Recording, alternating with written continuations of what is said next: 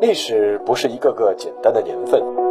历史也不是一串串冰冷的数字。历史不仅有深度、有厚度，其实也有温度。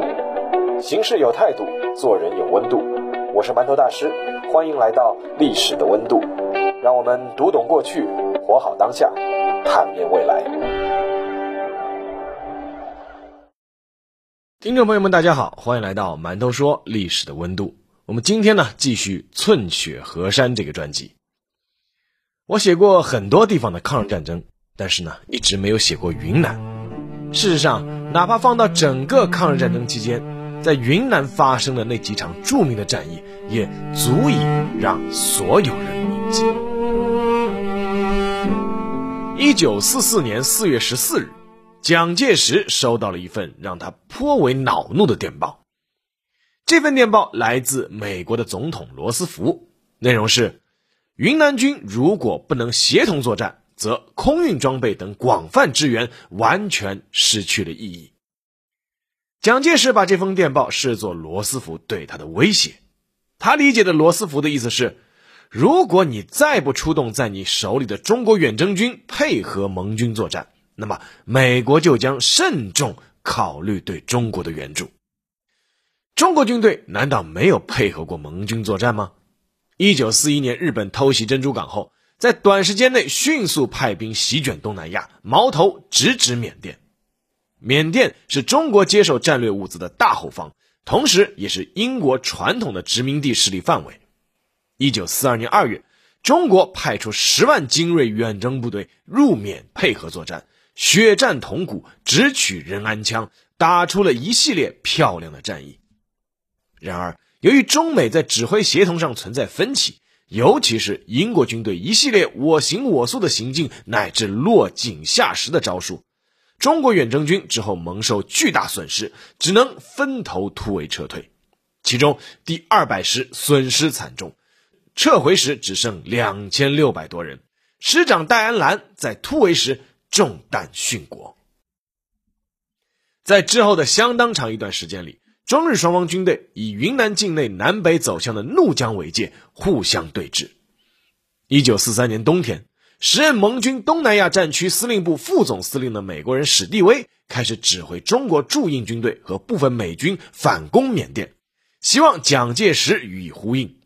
此后，史蒂威频频通过罗斯福给蒋介石施加压力，敦促蒋介石能够发动滇西反击作战，减轻他这里的压力。事实上，中国远征军在一九四二年下半年就开始了重新集结，但始终按兵不动。因为蒋介石一方面头疼于国内战事吃紧，另一方面也对当初英国军队的落井下石耿耿于怀，不愿意再次轻易动兵。直到美国人的威胁电报接踵而至，蒋介石知道拖不下去了。更何况到了一九四四年的时候。谁都知道轴心国的失败已经是早晚问题了。于是，一九四四年五月五日，接替陈诚出任中国远征军司令长官的卫立煌召开了一次高级将领会议。到会的有中国远征军下辖的第十一集团军总司令宋希濂、二十集团军总司令霍奎章以及各军师长官，还包括美国顾问窦恩。卫立煌是拿着蒋介石发来的一份电报去开会的。在电报中，蒋介石口气严厉地称：“务必在五月十一日向怒江以西攻击，不得再延宕。”在开会布置军事计划的时候，卫立煌多少还是有点摸不着头脑的。自己从陈诚手里接任司令长官的位置也快半年了，枕戈待旦，但是从来没有收到过要打仗的指令。不知道委员长这封电报里的“延宕之人”究竟？指的是谁？然而，其实还有更让卫立煌想不到的事情。一九四四年五月五日，牟田口连野在芒市也召开了一次高级将领会议。牟田口连野时任日军第十五军司令长官。一九三七年七七事变中，他担任中国驻屯军第一步兵连队连队长，直接参与了这场事变。此时，他正被自己极力要求发动的英帕尔战役开展不利而搞得头痛不已。参会的人主要有日军驻缅甸的第五十六师团师团长松山佑三，以及他麾下的师团步兵团团长水上元藏，以及第一百四十八联队队长藏仲康美等人。第五十六师团长期驻守缅甸，在日本军中有“丛林战之王”的称号，更因为战斗力剽悍，被称为“龙兵团”。霍峰这个在东方文化中有特殊含义的称号，可见这个师团的战斗力。而这场会议的重点只有一个：如何分头抵御中国军队即将发动的滇西反击战。这实在是一件很蹊跷的事，在那边。中国远征军的最高层刚刚秘密召开了如何反攻的作战会议，而在这边，日军就能迅速知晓情报，甚至可以在同一天召开如何防御的作战会议。这一切的原因，还是因为1943年2月迫降在腾冲县城里的一架中国飞机。那一天，有一架中国的飞机因为大雾迷航，跌跌撞撞迫降进了由日军控制的腾冲县城。飞机上的飞行员和一名中国少校当场被俘虏，但这不是日本人最大的收获。最大的收获来自那名少校军官随身携带的密码本和中国远征军的编制表。日本人非常庆幸，但又感到非常奇怪：这名少校军官居然忘了把这么重要的资料事先烧毁。更奇怪的是，携带密码本的少校被俘，而中国军队方面似乎就当这件事情没有发生过。没人向上报告，而在此之前也没有人更换密码表。于是，日本军队自此对中国远征军的配置和调度了如指掌，对敌军的调动情况甚至可以精确到以小时为单位。由于对中国远征军将发起大反攻的时间、地点等各方面情报，日本人已经了然于胸，所以，虽然在滇西驻防的五十六师团只有一点一万人左右。因为他们抽调了三分之一兵力去增援缅北被中国军队围攻的日军第十八师团去了，但是呢，自认为熟悉《孙子兵法》的他们还是颇有信心，因为知己知彼，百战不殆。在那场会议上，司令长官牟田口连也专门来到了五十六师团一四八联队队长藏仲康美的面前，把自己的战刀送给了他。藏仲康美受宠若惊。但随即就明白了司令长官的用意，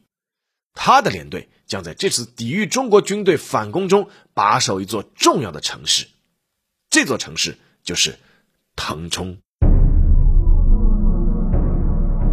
一九四四年五月十二日，杨金宽在高黎贡山阵地的战壕里抱着战友的尸体，一时手足无措。杨金宽那年才十七岁。十二岁就被征入军队，成为了一名娃娃兵，分配到了第三十六师，随部队一起进入了云南，投入了滇西反击战。三十六师属于中国远征军第五十四军，五十四军和五十三军同属第二十集团军战斗序列，集团军司令长官是黄埔一期生霍奎章。按照卫立煌制定的进攻计划，由宋希濂指挥的第十一集团军为中国远征军的左翼，第二十集团军为右翼。是这次攻占腾冲的主力部队。五月十一日，杨金宽随大部队强渡怒江之后，就遭到了对面高黎贡山上日军阵地的疯狂阻击。杨金宽所在的重机枪连被敌军的密集子弹压得抬不起头，身边的一位四川籍战友刚刚从战壕里抬头往外望了一望，就被一颗子弹击中了额头，临死之前双手紧紧抱着杨金宽不放。杨金宽后来回忆：“我当时很害怕，但后来见得多了，不怕了。因为后来整个高黎贡山都成为了一个血肉战场。高黎贡山是腾冲的天然屏障，按照第二十集团军的计划，要拿下腾冲，就只能越过这座最高高度达到四千米、垂直落差达到两千米的山脉。然而，因为日军掌握了中国远征军的进攻计划。”驻守腾冲的日军第五十六师团幺四八联队主力以及幺四六联队一部大约两千人，早已进入他们在高黎贡山搭建的无数明暗碉堡阵地，扼守住了仅有的几条交通要道，准备让中国军队葬身于此。三十六师负责进攻的是翻越高黎贡山的要道南斋攻防，而五十四军的主力师幺九八师负责进攻的是另一条要道北斋攻防。五月十二日凌晨，幺九八师师长叶佩高一口气投入了五九二、五九三、五九四三个团十倍于日军的兵力，希望一鼓作气拿下北斋攻防，直接打通前往腾冲的道路。然而，战斗打了四天，负责主攻的五九二团团长陶达刚负伤，阵亡一个营长，重伤一个营长，九个连长中七个伤亡，全团死伤近三百人。连北斋攻防的前沿阵地冷水沟都没有拿下来，仰攻高丽贡山实在是太困难了。中国的官兵不仅要克服严寒和饥饿，还要在海拔三千米以上的山道上进行冲锋，身边是一不留神就会掉下去的万丈悬崖，重炮拉不上来，只能依靠轻武器进行人肉冲锋，而扼守要道的日军。有时候只需要一挺重机枪，就能轻轻松松封锁住一整条要道。然而，军令如山，中国军队只能拼死往上冲。一个营打残了，另一个营接着往上冲。靠山一侧的山沟全被中国士兵的尸体填满，血水就顺着山沟往下流，整条山沟都是血红色。由于部队伤亡太大。五九二团的团长陶达刚只能带伤亲自带队冲锋，冲锋时再度遇到日军重机枪的迎面扫射，日军打到对面中国军队全都倒在了地上，就停止了射击。而就在此时，陶达刚在带着幸存的战士从尸体堆里爬起来，继续冲锋。最终是陶达刚的警卫排组成敢死队，炸掉了冷水沟的日军碉堡，才拿下了阵地。伤亡巨大的五九二团停下来歇一口气，五九四团接着进攻北斋攻防的主阵地。这一次中国军队做了战术调整，幺九八师师长叶佩高派出了五九三团穿插迂回，拿下了北斋攻防后面的马面关和桥头，直接切断了驻守北斋攻防日军的后勤补给，一面打一面围。这招是有效的，没过多久，北斋攻防的日军就断粮了。饥饿的他们甚至开始吃同伴的尸体，有时候阵地上直接就用绳子挂着人的大腿肉风干。然而，被军国主义洗脑的日本士兵依旧没有放弃抵抗。五九四团为了拿下北斋攻防，还是付出了巨大的代价。团长谭子兵在亲自带队冲锋的时候，手脚都被日军机枪打断，因为流血过多，壮烈殉国。他也是中国远征军在滇西反击战场上。第一位牺牲的团级军官。六月二十一日，第二十集团军以伤亡数千人的代价，耗时四十天，终于翻过了高丽贡山。腾冲古城就在眼前，但是依旧还是有屏障要打，依旧还是山。一九四四年七月十六日，霍奎章在一次军师长会议上。发火了。作为第二十集团军的司令长官，霍奎章发火的原因是，整整半个月过去了，远征军还是没拿下腾冲城外的来凤山。在翻越高黎贡山后，第二十集团军主力已经逼近了腾冲城外，但是要拿下这座城，必须要拿下城外的四座高山：南面的来凤山，北面的斐凤山，东面的飞凤山，西面的宝峰山。在四座山峰中，南面的来凤山最重要。这座山海拔一千九百十四米，占领后可以用炮火直接覆盖城内的守军。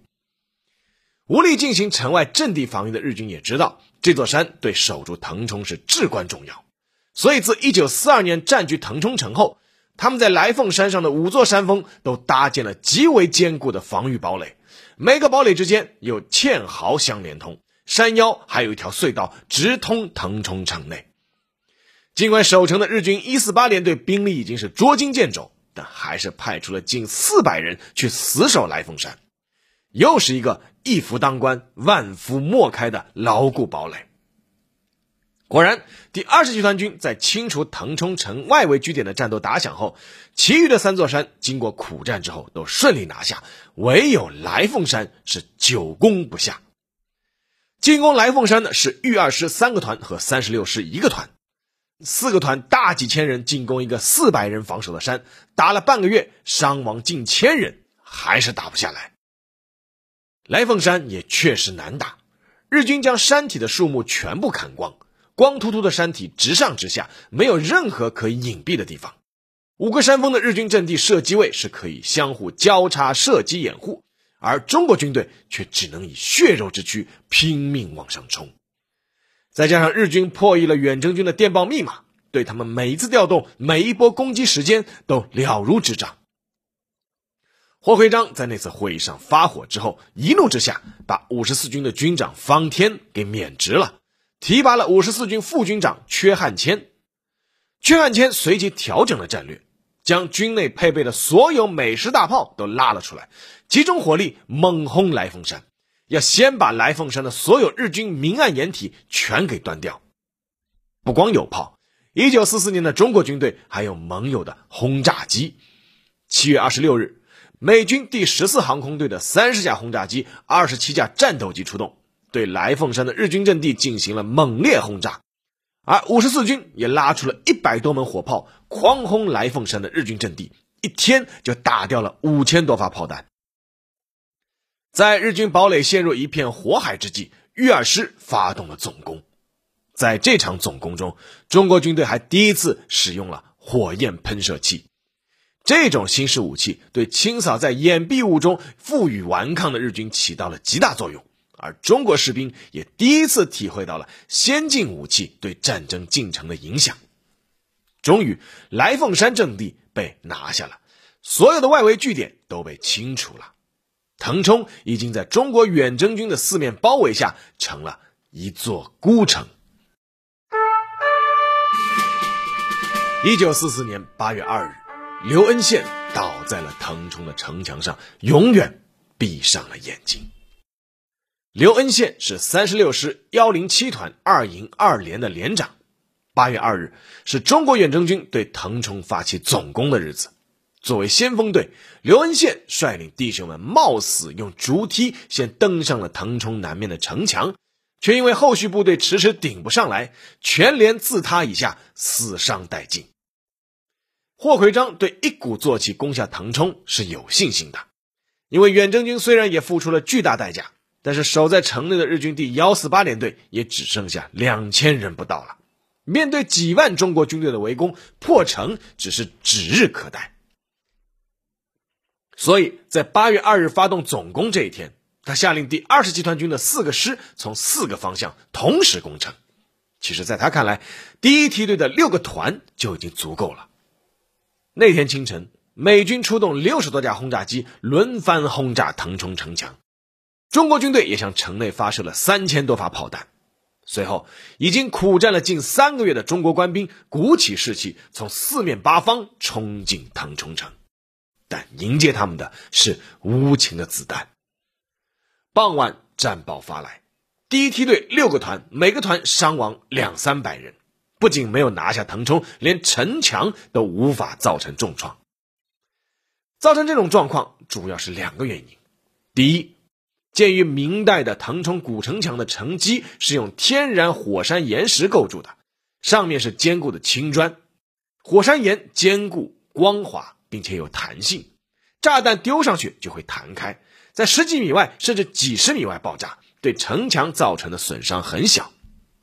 第二，日军自一九四二年占据腾冲后，知道这是块战略要地，所以花了大功夫整改加固，光在城墙这层就开了上。中下三排射击孔构成了三层火力网，每隔几米就是一个碉堡或者机枪掩体，整个腾冲城俨然就成了一个巨大的堡垒。在这样的堡垒面前，中国远征军轮番攻击，但久攻不克，伤亡惨重。最终，一个办法被想了出来。八月四日。连日来都受命轰炸腾冲城墙的美军第十四航空联队轰炸机飞行员接到了一个死命令：必须冒着日军的防空火力超低空飞行投弹，因为他们要投掷的是一种特殊的炸弹，是一种绑着削尖的钢条的炸弹。炸弹以四十五度角插进腾冲的城墙，随后再爆炸，造成最大的杀伤力。大家都把这个称为绑着刺刀的炸弹。这一天，这场轰炸取得了成功，腾冲四面城墙被炸出了大小不一的十三处缺口。随即，中国远征军的敢死队员拼死冲入。然而，在日军的密集火力往前，一批又一批已经看到胜利曙光的中国士兵倒在了城墙下。为了巩固攻入城墙缺口的阵地，不少团已经拼光了底子，甚至骑兵连的官兵都下马拿枪冲了上去。八月十三日，就在城墙争夺战陷入白热化的时候，一个重要消息传来：美军轰炸机的一颗炸弹命中了腾冲城东门日军幺四八联队的指挥所，连队长藏重康美以及部下三十余人全部被炸死。然而，群龙无首的日军很快又推举了第九中队中队长太田正仁大尉为指挥官，继续负隅顽抗。他们也接到了消息，只要能守到十月份，就一定能等到援军。八月十九日，腾冲城墙一带的日本守军已经被基本肃清，第二十集团军好几个团都已经冲入了腾冲城内。然而，等待中国军队的还有更残酷的巷战。一九四四年九月九日，蒋介石终于发火了。在此之前，蒋介石虽然也经常发电报给远征军总指挥卫立煌，但大多数都是以鼓励为主。当战斗打到八月份还陷入焦灼之后，蒋介石电报中的语气就开始渐渐严厉起来。到了八月底，蒋介石收到缅甸日军可能增援滇西的消息。害怕再遭遇到当初远征军被围的不利局面，甚至考虑放弃攻击腾冲、松山两地，撤回部队。前线部队不甘心之前的努力全部白费，表示打到这个份上了，必须要拿下来。但战役的进度却让蒋介石很不满，以至于他在九月九日给卫立煌发了一份催促电报。电报上说：“务须于国耻纪念日前夺回腾冲。”国耻纪念日是九月十八日，但蒋介石不知道的是，在腾冲第一线的中国官兵们已经是尽了他们最大的努力。城破之后，日军第幺四八联队大概还剩下六百多人。之前联队长藏重康美在丢掉来凤山后，曾向五十六师团指挥部请求退出腾冲，但是被严词拒绝。所以守城的日本官兵都知道，他们除了等到援军之外，只有战死。别无选择。经过日本人两年的经营，腾冲城内房屋都被内部打通，设置了无数明暗射击点，在每一条街巷、每一座房屋、每一个拐角和每个屋顶都配备了交叉火力。他们早已为巷战做了充分的准备，这也导致突入腾冲城内的中国远征军官兵每前进一步都要付出巨大的代价。每天的战况进展都是以米为计量单位的。第幺幺六师搜索连代理连长蔡斌曾经这样回忆腾冲城内的巷战：满街全是正在火冒烟的残梁断柱，破砖烂瓦都是烫的，一下雨砖瓦会滋滋作响，到处都是枪声，到处都是敌我双方官兵的尸体，三五个躺在一起的也不少。新鲜的红血和凝固的黑血混在一起，红血消在黑血上，手榴弹一炸，苍蝇就成堆的飞起来，发泡的尸体上全是蛆。我在上海，在武汉都和日本鬼子干过，但没有像在腾冲时这么惨烈。从蒋介石发电报的九月九日到九月十二日。短短四天内，拼死进攻的中国军队伤亡军官一百二十八名，士兵一千一百三十二名，这是一个非常惊人的数字。但守城的日军也到了最后极限。九月十二日，豫二师五团包围了李家塘，那是日军在腾冲城内的最后一块阵地。当晚，曾经发电要求突围被拒绝的日军太田正仁大尉，给师团指挥部发出了一封诀别电报。随后焚毁了幺四八联队军旗，这是在松山战役后日军在滇西战场第二次焚毁队旗，意味着他们全体即将所谓的玉碎。九月十三日，太田带着剩下的六十多人冲出战壕，发动决死攻击，被中国军队统统击毙。但在交战中，五团团长李仪也被日军狙击手击中头部牺牲，年仅三十六岁。九月十四日上午十点，随着最后几声枪响停息之后，腾冲城陷入了死一般的寂静。自围城战开始，历经一个半月，这座古城终于被收复了。一九四四年九月中旬，卫立煌收到了第二十集团军发来的战后报告。这份报告中的数字让人印象深刻。在这场围攻腾冲的战役中，中国远征军虽然全歼了日军第五十六师团幺四八联队近三千人，但自身也付出了巨大的代价。第二十集团军五个师共伤亡军官一千三百三十四人，伤亡士兵一万七千二百七十五人，双方的伤亡比超过了一比六。在腾冲之战结束后，那座曾经见证过血战的来凤山修建了一座墓园，埋葬了在这里战死的近万名将士。那座墓园叫做国殇墓园。好了，下面进入馒头说时间。当初在写这篇文章的时候，其实我很感慨。感慨呢分两方面，一方面的感慨呢是感慨腾冲之战仿佛敌我双方换了个位置。我以前也写过不少抗日战争的文章，从常德到衡阳，从平型关到台儿庄，几乎是无一例外，那就是掌握制空权可以狂轰滥炸的是日本飞机，拥有优势火力和先进武器的是日本军队。将一座城市围到最后弹尽粮绝，最终城破之后，只能让我们中国人被迫进行巷战的，还是日本人。而另一方面的感慨，还是感慨腾冲之战，敌我双方的差距在一些方面依旧是存在。从战前的密码本泄露、折射的情报工作，到战役期间一些战术的得失，都可以看出中国军队在向现代化迈进的途中遭遇过多少曲折和坎坷。而远征军已经是当时中国军队里从装备到训练素质都相对比较好的一支部队了。我曾经看到一个说法，说收复腾冲是整个抗日战争期间中国军队有史以来收复的第一个有日军驻扎的县城。这种说法真是悲心交集，毕竟都是一九四四年了，但这也恰恰就是当时中国的真实情况。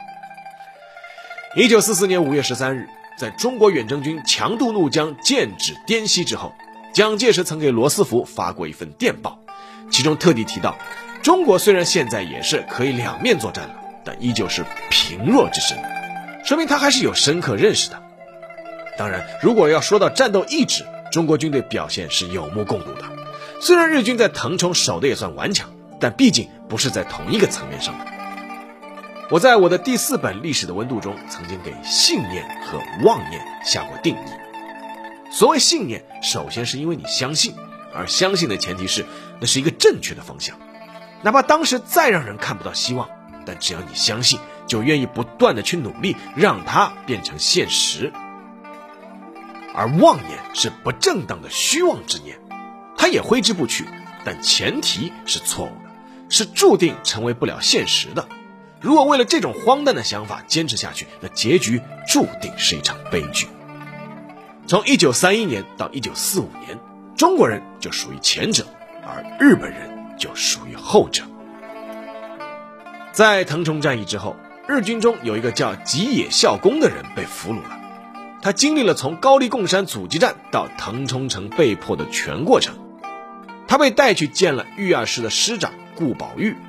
顾宝玉对他说了一番话，被他如实记录在了他后来的回忆录《腾越玉碎记》中。那段话是这样的：战争对人类来说是一件非常痛苦和不幸的事，这场战争估计不久就要结束。